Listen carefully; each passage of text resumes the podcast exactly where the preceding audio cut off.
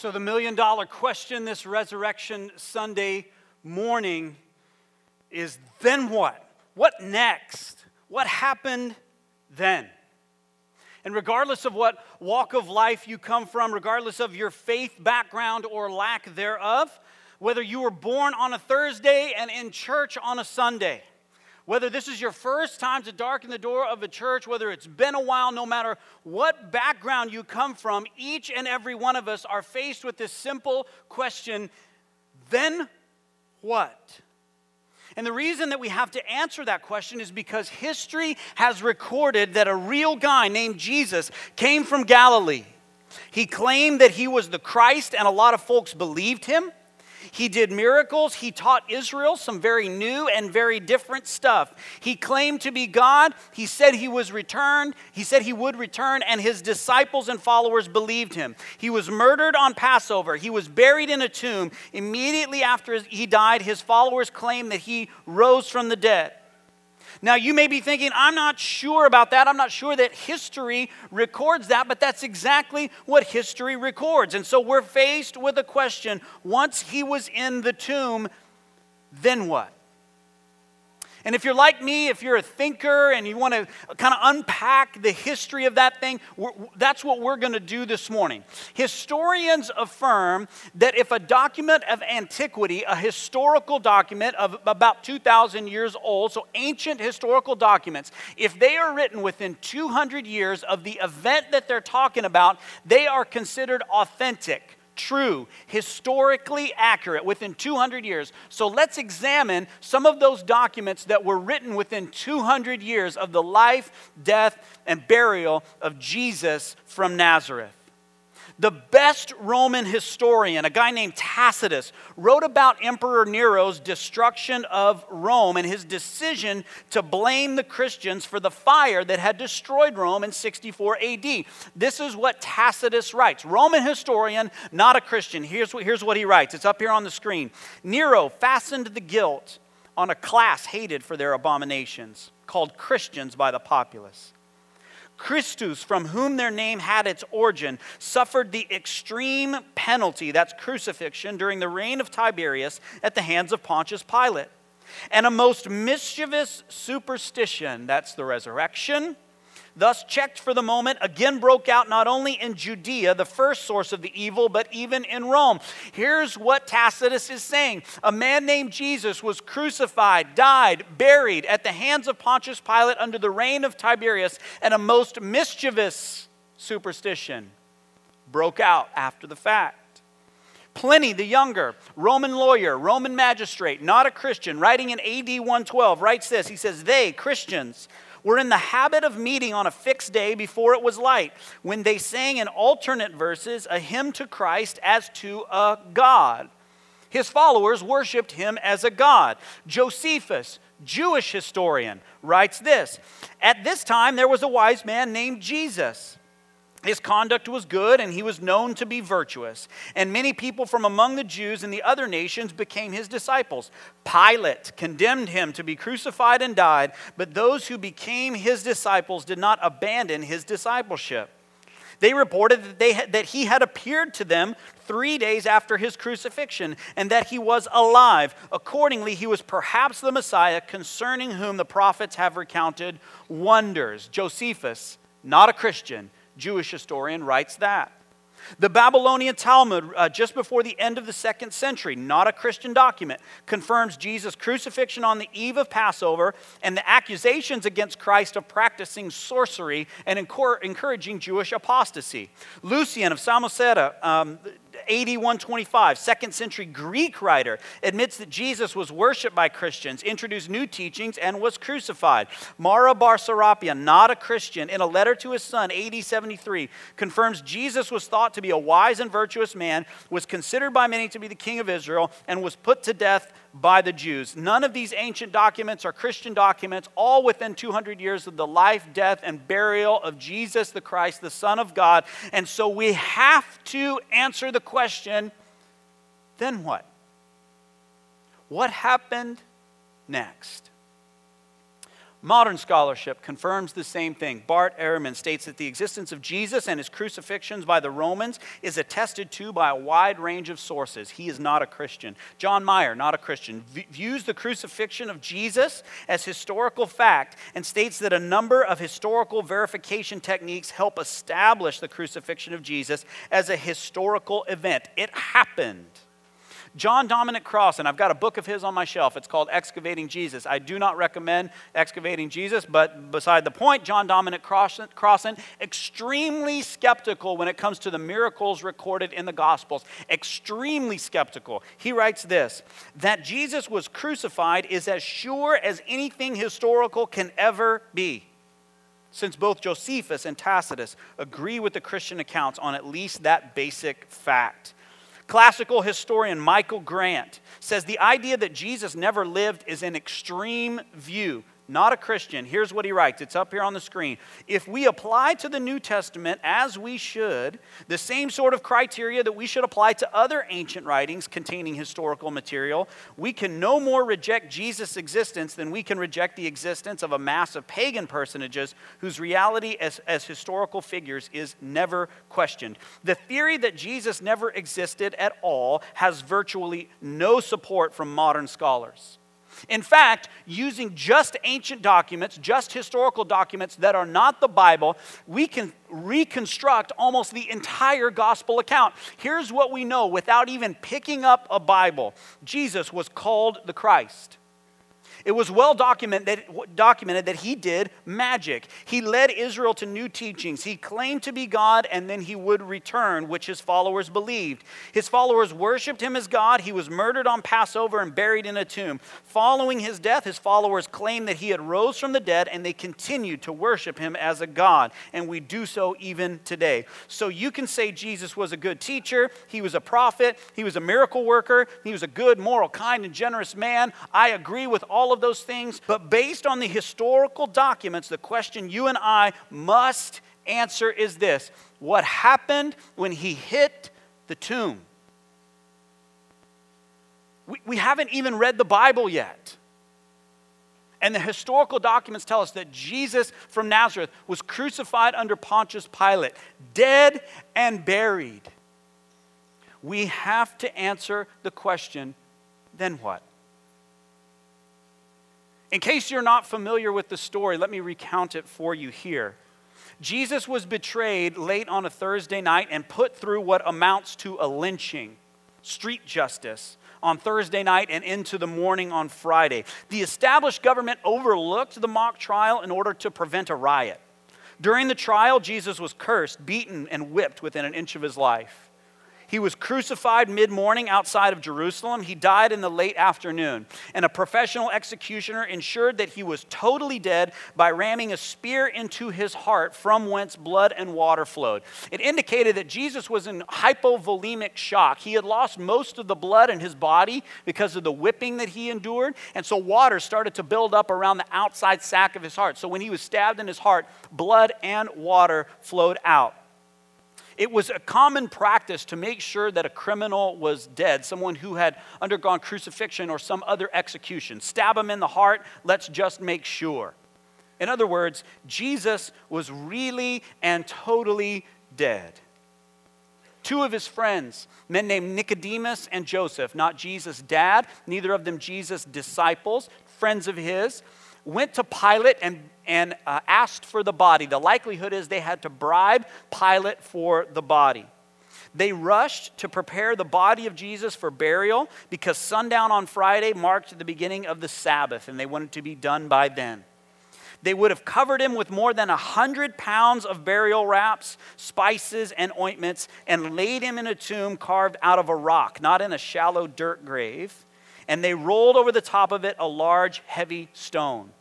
Mark 16, chapter 1, tells us that Mary Magdalene, one of Christ's followers and good friends, wanted to make sure that the body of her friend had been properly prepared for burial, but she didn't get to it in time on Friday, so she had to wait till Sunday morning until the Passover was over. The reason that she went to the body to make sure that it was properly prepared is number one, the folks who had prepared the body had hustled through it because they had to be done by sundown on Friday. Number two, the folks who did it were two men, and we rarely do anything right the first time. So, for a woman to go back and double check work was a really, really great idea. And that's where we pick up our story. If you've got a Bible, open with me, John chapter 20. John chapter 20. If you don't have a Bible, that's okay. We've got one for you. There's one in the seat back right there in front of you. If you don't want to pick that up, that's great. We've got the scripture up here on the screen so you know that I am reading it. I'm reading from the English Standard Version. We've got a number of different translations, not versions of the scripture, but different translations ESV, NIV, NRSV, all that kind of stuff. Um, I'm reading from the ESV this morning. And so we're picking up the story where Mary Magdalene came to the tomb early Sunday morning to make sure the body of her friend had been properly prepared for burial. John chapter 20, verse 1. Now, on the first day of the week, Mary Magdalene came to the tomb early while it was still dark and saw that the stone had been taken away from the tomb. And immediately she started shouting, He is risen! And all the apostles shouted back, He is risen indeed! That's, that's not true. Uh, read verse 2. So she ran and went to Simon Peter and the other disciple, the one whom Jesus loved, and said to them, They have taken the Lord out of the tomb, and we do not know where they have laid him. She tells these two disciples, I was just there. There is nobody there, and there ain't no body there. What's her assumption? Someone has taken him. Someone has taken him from the tomb, and I don't know who took him, and I don't know where he is. Verses 3 through 7 tell us that Peter and John go to the tomb to double check Mary's work. Isn't that just like a guy? And when they show up, yep, there's no body there. And Peter and John remind Mary of all Jesus' promises, and then they start shouting, He is risen. Not quite yet. Verse 8. Then the other disciple, that's John, who had reached the tomb first, also went in and he saw and believed. He did not believe that Jesus had risen from the dead. He believed what Mary had told him. Yeah, he's somebody stole him. Somebody took him.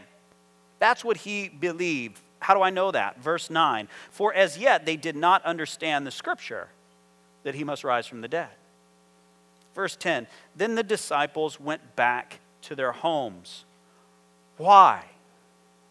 Because people in first century Palestine, when they died, did the exact same thing that people in 21st century Canada do when they die stay dead.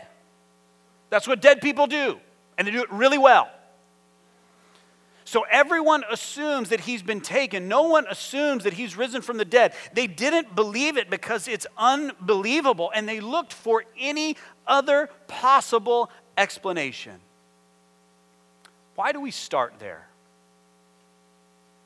Why did we start there today?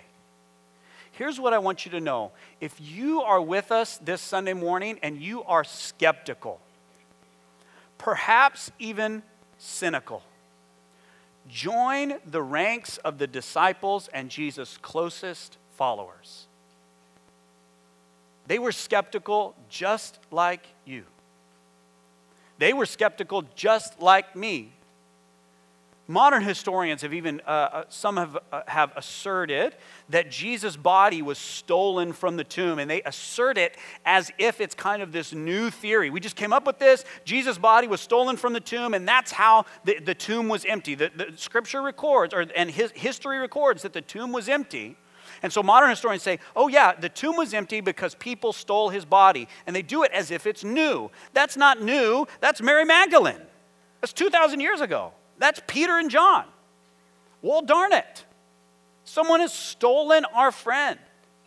The body, the dead body of our friend. If that's the seat you sit in this morning, the seat of a skeptic, you are so welcome here, and you have found a friend in Peter and John and Mary. But then something happened, something changed. Pick it up in verse 11, John 20, verse 11. But Mary stood weeping outside the tomb. And as she wept, she stopped to look into the tomb, and she saw two angels in white sitting where the body of Jesus had lain, one at the head and one at the feet. They said to her, Woman, why are you weeping? She said to them, They have taken away my Lord, and I do not know where they have laid him. Again, she thinks someone has stolen the body. Verse 14. Having said this, she turned around and saw Jesus standing, but she did not know that it was Jesus. Why doesn't she know that it's Jesus? Two reasons. One, Jesus' body is now in its glorified state, it's now in his exalted state. And it looked different than his physical body, but it was still Jesus. Number two, the reason that she doesn't know it's Jesus is because Jesus is what? Dead.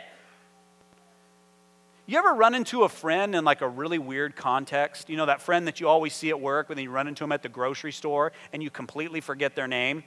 You ever do that? Yeah, me too. No offense if I've done that to you, right? In Mary's mind, she's going, There is no way that I am seeing what I'm seeing, so much so that she didn't even recognize it was him. Verse 15 Jesus said to her, Woman, why are you weeping? Whom are you seeking? Supposing him to be the gardener, she said to him, Sir, if you have carried him away, tell me where you have laid him, and I will take him away. Jesus said to her, Mary. She turned and said to him in Aramaic, Rabboni, which means teacher. And then a light goes on.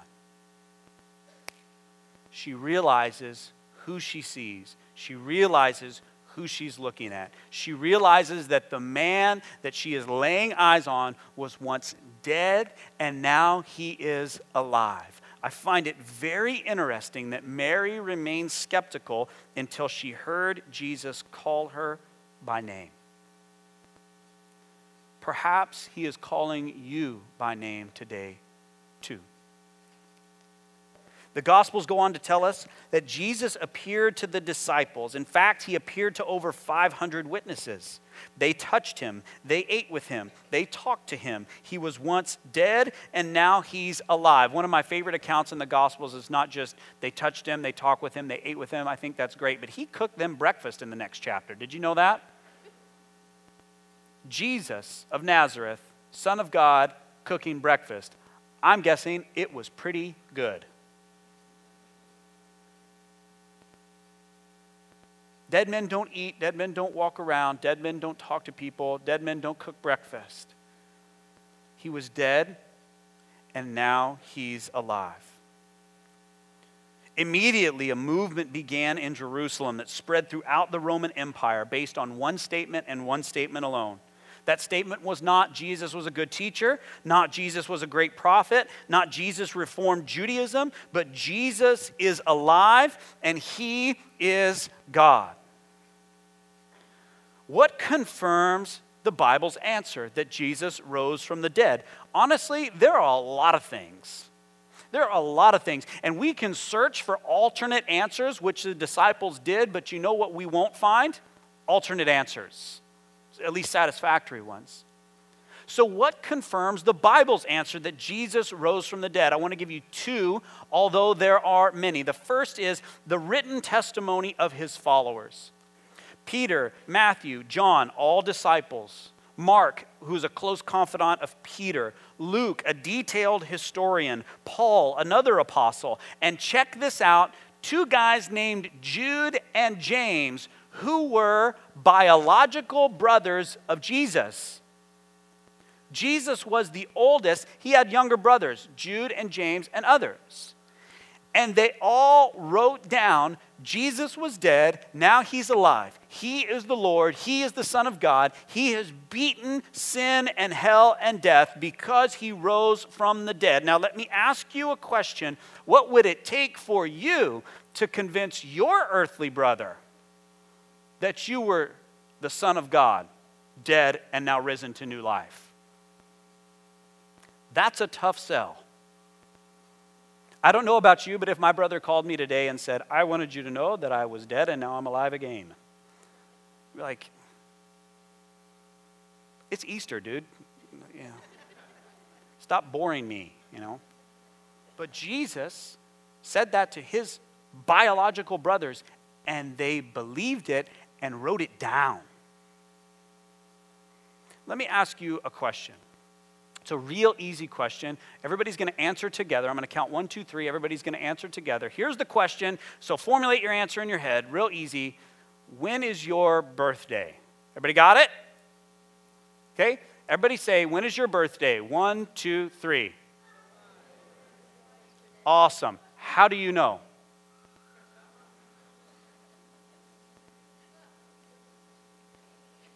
How do you, how do you know? You had, a, you had a birth certificate? Those things can be forged all the time. There's a mall right around the corner that'll do it for you. Your parents tell you? They're in on the conspiracy too. We have doctors and lawyers and nurses, and even folks that were born 80, 90 years ago are confident in their birth date because of one historical document. We have far more than that with Jesus. Medical professionals, friends, historians, even historians that did not like him, colleagues, and yes, even his own siblings have created all kinds of written documentation, far more than you or I have for our birthday. And all of that written documentation says he is alive. One more thing that, that for me is a big deal when it comes to trusting the written testimony of the Scripture, the written testimony of the Scripture, it's called the criterion of embarrassment. I thought it was silly when I read about it, but it's a real historical uh, uh, documentation to determine the veracity and the authenticity of a document. So when historians evaluate uh, documents of antiquity, historical documents of antiquity, when they evaluate them for authenticity, they actually account for the nature of mankind. I'm not kidding. They know that when you and I make up stories, we tend to write ourselves in as the hero. We tend to write ourselves in as the Superman that's wearing a cape. So if you were a disciple, or if I was a disciple, and we were making up the story, or if the disciples themselves made up the story, here is what we would expect the story to say Everyone bailed out on him except for me. I was there, buddy. I stood with him. I stood faithful. I knew he was coming back. I stood by the tomb. I waited for the sun to come up over those three crosses. We played Don't Stop Believing by Journey. We were counting down from 10. And then he came back to life, and I was there, and I never left him. But none of the biblical authors do that. Here's what they say We scattered, we were afraid. We betrayed him, we denied him, we left him, and we simply did not believe it until he proved it. If you make up a story, you do not write yourself in as the chump. And why are they written in as the chumps? Because they're re- recording historical fact, they're not making something up. Number two reason why we can trust the authenticity of the document, the historical record in the scripture. Number two is the living testimony of his followers. Better put, the dying testimony of his followers. All but one of Jesus' disciples died a martyr's death. The only one who wasn't executed was exiled to an island and died alone. Me, being an extrovert, I love, love, love being around people. You might as well kill me. I don't want to be on an island alone. And then the other 11 died martyrs' deaths. Here are a few examples. They were stoned, they were decapitated, they were drawn and quartered. One was thrown from the top of the temple, one was run through with a sword, and several died the very same death that Jesus did crucifixion. Because he was a good teacher? Because he was a prophet? Because they had a mass hallucination? They knew what they saw. People don't give their lives for something they're not sure that they saw. Uh, many of you know this. I just moved here about seven months ago from the States, and I live up in Stouffville area. Anybody up north, Stouffville, Newmarket, Aurora? Cool, cool, cool. Very cool. Great. Okay, so here's the deal. That's as like woods and country as I've ever been in my life. some of you, some of you are like, wow, wow, that is embarrassing. Yes, it is. Yes, it is. Very embarrassing. So I'm walking down our driveway, and we, we're, we're living in a friend's home right now, and it's a, it's a bigger property. So my dog and I are walking down um, our driveway uh, just a week ago, and we heard, I mean, something crazy, like up, up in a tree. It sounded like a helicopter taking off. Like I thought I was going to hear the theme song from MASH or something. You know, sound like, I mean, it was just crazy. I looked up, my dog is scared and I'm scared. I looked up, there is a turkey in a tree. I thought that's the dumbest thing I've ever seen in my life. Turkeys do not fly. Turkeys don't fly. So I t- took my handy dandy smartphone and I Googled it. Do turkeys fly? You know? sure enough, the turkey that you have on Thanksgiving does not fly, but wild turkeys do fly. Have y'all ever seen one of those things? They are ugly birds. Whoo! Whoo, no wonder they're mad. I would be mad too if I was that ugly. Shoot.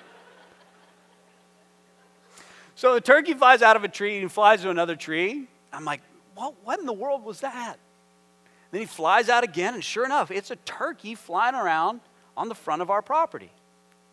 Now, look, if one of you came to me and said, What did you see in that tree? And I said, I saw a turkey. And they say, All right, let's test that theory. Here's how we're going to test it. Say it one more time I saw a turkey. And what we're going to do is we're going to cut your elbows down to the bone. We're going to cut your knees down to the bone. We're going to tie wires onto your bones. We're going to tie ropes onto the wires. And we're going to tie those ropes onto horses. And one, two, three, we're going to whip the horses and have them run in four different directions and pull you apart. It's called being drawn and quartered. One of the disciples died that way, according to church history. What is my answer when they ask me again, What did you see? A blue jay. I saw a blue jay, and it was pretty, whoo, pretty.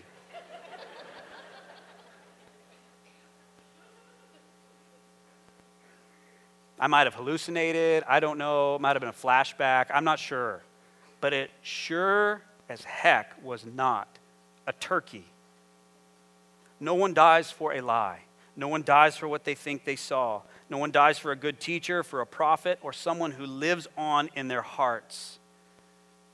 They die for a risen Savior.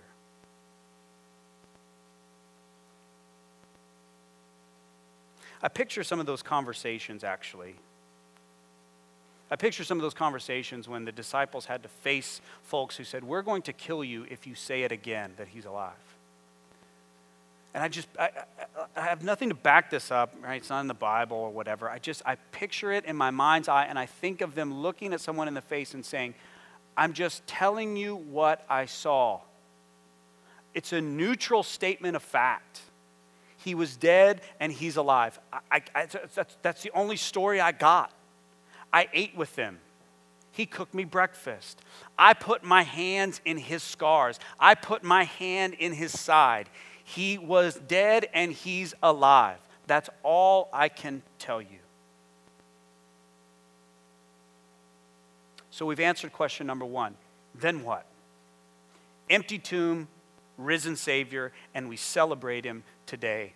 That's question number one. Question number two is so what? So what? So, so what? what? What, does that, what does that mean for me? What does that mean for me today? What implications does that have for my life? What consequences does that have for my life that Jesus rose from the dead? And here it is. If you're taking notes, jot this down. Write this down because this is kind of that bottom line truth that we'll all walk out with today. File it away in the back of your mind, file it away in the front of your mind, better yet. Uh, write it down so that you can remember it, chisel it in stone. Here it is. The resurrection means that all the absurd stuff Jesus said is actually true. The resurrection means that all the absurd stuff that Jesus said is actually true. Let's define that word absurd. Here's how Webster's dictionary defines that word absurd Webster's dictionary says it's an adjective of an idea or suggestion, wildly unreasonable, illogical, or inappropriate. If you've read the Gospels and you had no idea that Jesus rose from the dead, you're reading some of the stuff he says, you know what you would think to yourself? Well, that's absurd. That's wildly unreasonable, illogical, and even inappropriate. But the resurrection means that all the absurd stuff Jesus said is actually true. Let's start this way. Absurd statement number one that Jesus can forgive your sin that Jesus can forgive your sin. And I'm not just talking about your sin between you and another person, a broken, fractured relationship. I'm talking about sin on a cosmic level, sin between you and God. Jesus has claimed in the Gospels, Matthew 9, Luke 5, Mark 2, just some examples, that he can forgive your sin. That is illogical, wildly unreasonable, and inappropriate. If it isn't, I don't know what is. But look what the Apostle Paul says in Romans 8. He says, Who is to condemn? That's a rhetorical, rhetorical question. The answer is no one. Christ Jesus is the one who died. More than that, who was raised, who is at the right hand of God, who is indeed interceding for us. This is what Jesus does. He goes before a holy God on our behalf. He lived a perfect life never sinned, never spoke an angry word, never took a second look at that woman who was walking by him on the street, never. Tempted, but never sinned. So he goes before a holy God. Why? Because he's risen, because he's alive. Dead people can't intercede, only living people can. Jesus goes before a holy God on our behalf. He is raised and is interceding for us. Jesus lives again and intercedes for us before God. In the risen Savior, God sees us as clean and forgiven. So here's what that means the resurrection means that forgiveness on a, co- on a cosmic level is available to you right here, right now. Forgiveness on a cosmic level is available to you right here, right now. I read an article this week about an incident that happened in Iran. Many of you may have read the, read the same article. It was an article about a young man who was 19 and killed a 17 year old in a street fight. And he was tried and convicted and sentenced to death. What they do is they put a noose around this man's neck and they put a blindfold on him. They set him in a chair right up on a ledge with a drop off and they called the parents of the deceased, the parents of the kid that was killed. They have the opportunity to walk over to this chair and push him off. Retribution, revenge. But the article said that they didn't do that. They walked up, they took his blindfold off, took the noose from his neck, said, I forgive you, lifted him up, and set him free.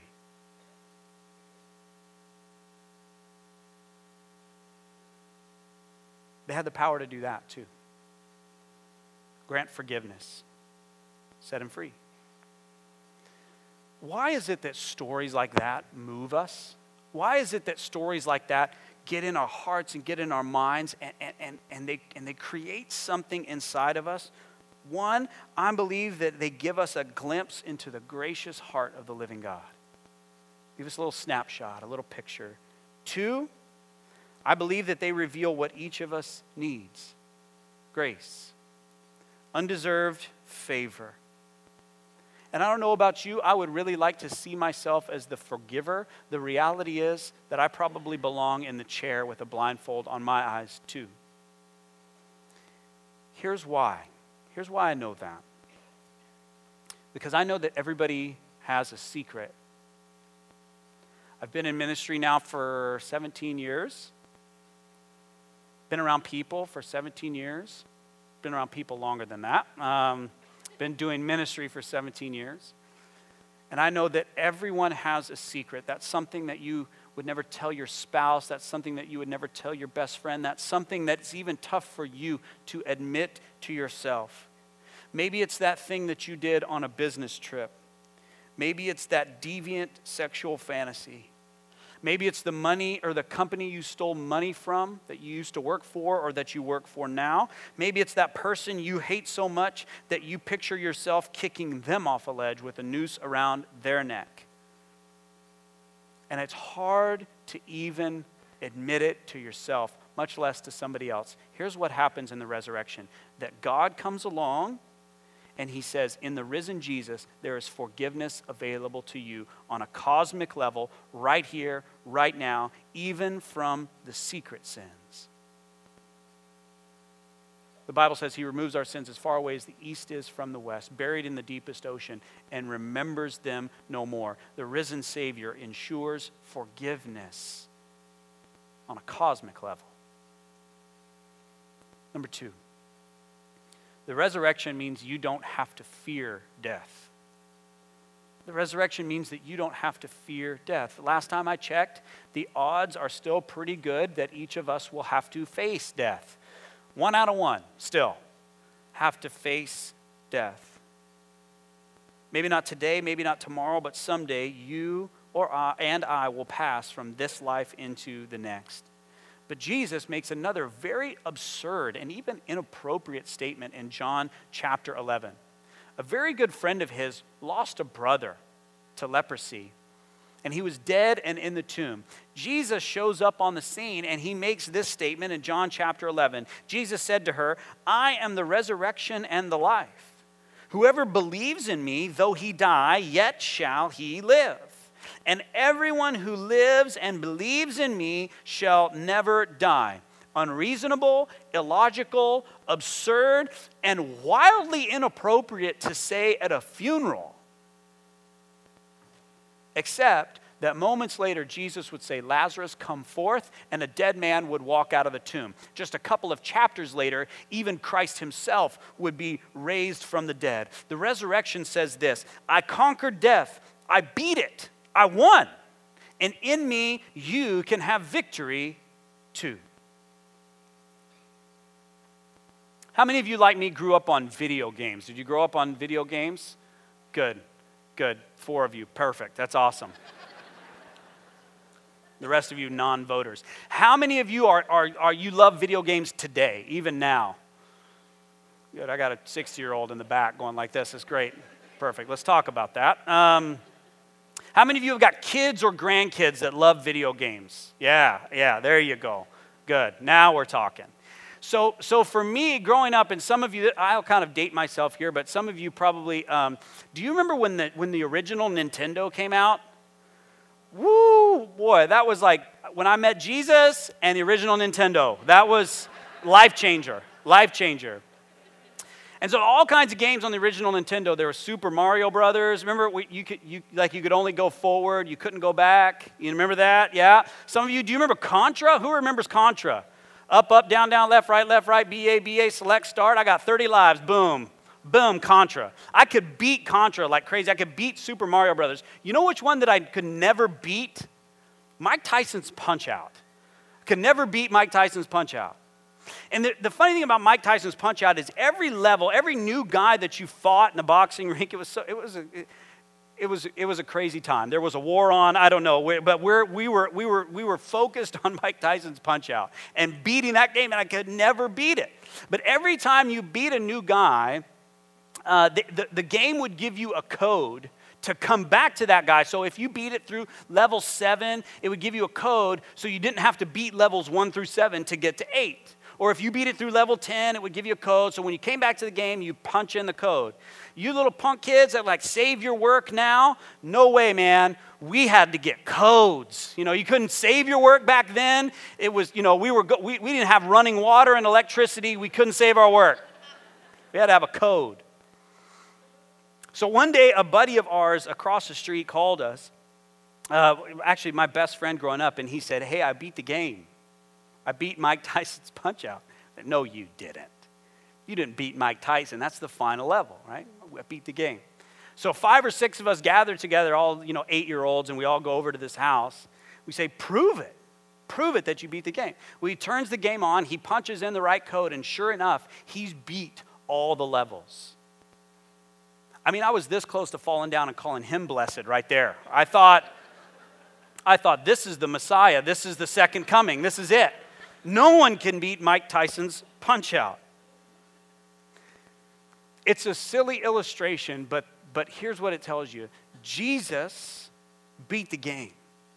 We don't have to fear the final level anymore. It's over. He won. He has all the codes. And it sounds very, very simple and very, very silly until a couple years ago, a friend of mine from high school, the doctor walked in and said to his wife, Hey, you've got cancer. You're not going to make it. Three little kids. First words out of her mouth Jesus still rose, so we still trust. Six months later, she lost her battle with cancer. And today, he's celebrating a risen Savior in a church in Phoenix. He does not have to fear death anymore. Jesus beat the darn game. He has all the codes. And his resurrection confirms it. We do not have to fear death. Finally, the resurrection means that you can live as a world overcomer you can live as a world overcomer. We're going to talk about that. We're going to unpack that just a little bit today and quite a bit over the next four weeks. But just really quickly, John chapter 16, 24 hours before Jesus goes to the cross, he makes this statement to his disciples. He says, In this world you will have trouble, but take heart. Be strong. Stand firm. Have courage. Why? Because I have overcome the world. I'm sure that this statement, take heart, I have overcome the world, sounded a little silly to the disciples at the time, don't you think? I'm sure that it sounded real, real silly 24 hours later when Jesus was dead. Take heart, I've overcome the world. You haven't overcome squat. You're dead wildly unreasonable, illogical, inappropriate. Except, look at John 16 4. It's up here on the screen. Just before Jesus makes that statement that he has overcome the world, take heart, I've overcome the world. Just before he makes that statement, he says this He says, But I have said these things to you, that when their hour comes, you, re- you may remember that I told them to you. In other words, once the resurrection occurs, once you recognize that I am alive, once you recognize that I beat death, you'll look back on these absurd comments and claims and know that they were 100% for real. And not only has Jesus overcome the world in and through his resurrection, look at what John would write to his churches. Same guy that wrote John chapter 16 that we were just looking at. Take heart, I have overcome the world. Same guy wrote this letter. He writes this in 1 John 5, verses 4 and 5. He says, For everyone who has been born of God overcomes the world. You can overcome the world. And this is the victory that has overcome the world our faith. Who is it that overcomes the world? Except the one who believes that Jesus is the Son of God. Jesus overcame the world, and you and I can live as world overcomers. What does that even mean? What does it mean to be a world overcomer? Real quickly, here's what it means it means that we're all born into religious thinking. We're all born into religious thinking, thinking like, I have to be better, I have to know more, I have to do more good stuff than bad stuff. I don't have to do a lot of good stuff, but just enough to outweigh the bad so I can impress God. And so when we add Jesus as a good teacher or a prophet into that mix, what we think about Jesus is that he's come to make me better at doing that. He's come to make me better at impressing God. He's come to make me better at climbing the world's ladder. He's come to make me better at playing the world's game, at succeeding in the world's eyes. But that's not why Jesus came. Jesus came to set us free from the silly pursuits of the world. Jesus came to make us overcomers. The Bible says that we are now more than conquerors. Jesus says, I'm here so you can be set free from your own expectations, set free from what binds you, set free from this driving force inside you that says, I got to be better to impress God. That's the world. World overcomers Those who live in Jesus and believe he's the Son of God take Jesus at his word. And he says this I'm not here to make bad people good, I'm here to make dead people alive again. And we can live as world overcomers. Forgiveness on a cosmic level. No fear in death. We'll sing about it in a moment. And living as a world overcomer because we are in Christ. I don't know if you know this, but Easter is a little bit of a stressful time for pastors. It's kind of the, it's kind of the Super Bowl of, uh, of Sundays, right? And, and, and I tend to do this just like every other pastor does. We put pressure on ourselves to, to do this great message and like say, man, Jesus is great, he's worth it. Like convince people to follow Jesus, convince people to accept his invitation. I'll just be really straight with you. There is nothing I can do to make his invitation any sweeter than it is. No message anybody could preach, no story anybody could tell, no joke. Mike Tyson's punch out, even He extends forgiveness on a cosmic level so you could be in right relationship with God. You don't have to fear death, and you can live overcoming this world each and every day because of the risen Savior. His invitation is to follow Him, His invitation is to give your life to Him. It's not to add Him to what you're already doing, it's saying, Whatever I need to do, Jesus, to exchange what I've got for the forgiveness that you extend. From personal experience, I can tell you there is no greater and no sweeter name than the name of Jesus the Christ, the Son of the living God, who was crucified under Pontius Pilate, dead and buried, and is risen now and alive again at the right hand of the Father. And he calls you today by name to give your life to him. I want to address three people specifically and then we'll close. For those of you who are skeptical, for those of you who are going, I don't know about this, first of all, you are more than welcome here. We are so glad that you're here, not just this Resurrection Sunday, but each and every Lord's Day morning. Join us in worship. Join us to hear from Jesus. We are thrilled that you're here. And might I add, skeptics, that you're in really good company with all the disciples. You're in great company. But here's what we believe about Jesus we believe the more you get around him, the more that you hear from him, just like the disciples did, you'll get to the point, just like they did, where you will say, Wow, he really is alive. But more than anything, I want you to know that you are welcome here and we're thrilled that you're here. Please keep coming back. For those of you who follow Christ, Today, more than any other day, is our day to celebrate. He's alive, He's risen, He is Lord. And in just a few moments, we're going to sing a song that I hope is familiar to you. This is our time to sing like no one is listening, to let tears flow freely, to smile and laugh and raise your hands because our hope is in the risen Christ and in Him alone. Finally, for those who are thinking, I need forgiveness. I don't want to fear death anymore. I don't want to be trapped by my own expectations and by the expectations of this world. I want to live as a world overcomer. You can take heart today because in Christ you can live as a world overcomer without fear of death and fully forgiven on a cosmic level in Christ. For those who long for freedom, we preach not ourselves, but Christ and Him crucified and risen from the dead. I didn't even start by saying my name. You know why? Because I want you to walk out of here saying, Jesus is alive. Some of you have joined us for the last couple weeks, couple months. Some of you just brand new here, and you're thinking, today is my day to make a decision to follow Jesus. Today is my day to accept that invitation. Today is my day to say yes to Him. We think you picked a great day to do it because Jesus rose on Resurrection Sunday. That's when we celebrate Jesus rising from the dead. And so your new life in Him can start today. You picked a great day to do it. And I want to give you an opportunity to respond to Jesus and say yes to his invitation to new life. All it is is saying yes to trusting Jesus with your sin. A lot of pastors shy away from talking about sin. I have no problem talking about it because it's the one part of the Bible that I have the most empirical evidence to support. My wife would tell you the same thing. I got a lot of sin. I'm like, you're a sinner. Yeah, that's easy. Next. That's easy. It's saying yes to trusting Jesus with your sin. Number two, it's saying yes to trusting Jesus with your life.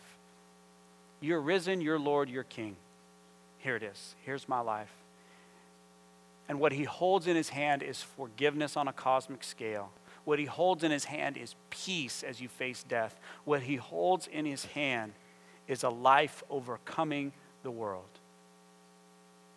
Would you bow and pray with me? We bow our heads before the Lord because it's a reflection of what's going on in our hearts. We're kneeling before Him, humble before Him. And for those of you who do not want to make a decision today to follow Christ, please hear me again. You're welcome here. Feel no pressure to do so. But I know that there are people in this place that say, I want what Jesus offers. I want to say yes to him. And so I want to lead you in a prayer this morning. You don't have to pray it out loud. God hears your heart, God knows your mind, He knows what's going on. Here's that simple prayer Jesus, today for the first time, I recognize that you really rose from the dead. Today, for the first time, I recognize even what that means that you can forgive me, that you can come and live in me and make me a conqueror, that you can take away fear and death, that you've gone to prepare a place for me. I trust you, Jesus. And today I say yes to trusting you with my sin. I know you dealt with it for me on the cross. And today I say yes to trusting you with my life. I'll just give you a moment in quiet, just you and the Lord, to talk to Him.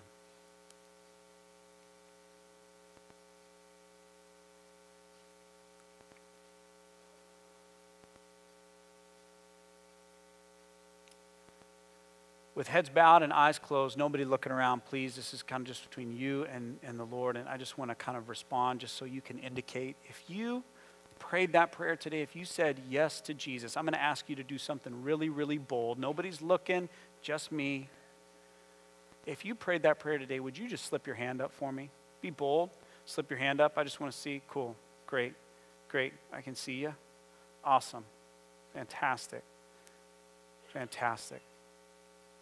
Lord, for those hands that went up this morning, I pray, oh Jesus, that you would impress upon them the hope that they now live in, that they are fully clean and forgiven. Even the secret sins have been washed away, that they are risen to new life in you because you rose to new life, that they live as world overcomers. And they do not have to fear death. God, for those of us in this place who call you Lord and Savior, we respond in song now and close that way, saying that our hope is found in you and in you alone. In the name of Christ, God's people said, Amen. As the band and, and orchestra and, and, uh, and Mark and the team come back up to lead us in this final song, if that's you today, I know you just took a really bold step by showing me your hand. I appreciate that. Second thing is, we want to connect with you. We've got a group of folks called the Yes Team. They're wearing name tags. They're on a, they're in a kind of an area out in the foyer there. You saw it on your way in. A big display that said, "I said yes." That's you saying yes to Jesus. And there's a team of elders and servants and leaders in our church. All they want to do is connect with you, get your name, email, and phone number so that they can follow up with you. They want to pray with you. I'll be out there as well just invite you to take that next step in learning to say yes to Jesus every day and living in the freedom and life that he offers. Amen? Let's stand and sing together from the bottom of our hearts at the top of our lungs that our hope is found in Christ alone, and we conclude this way.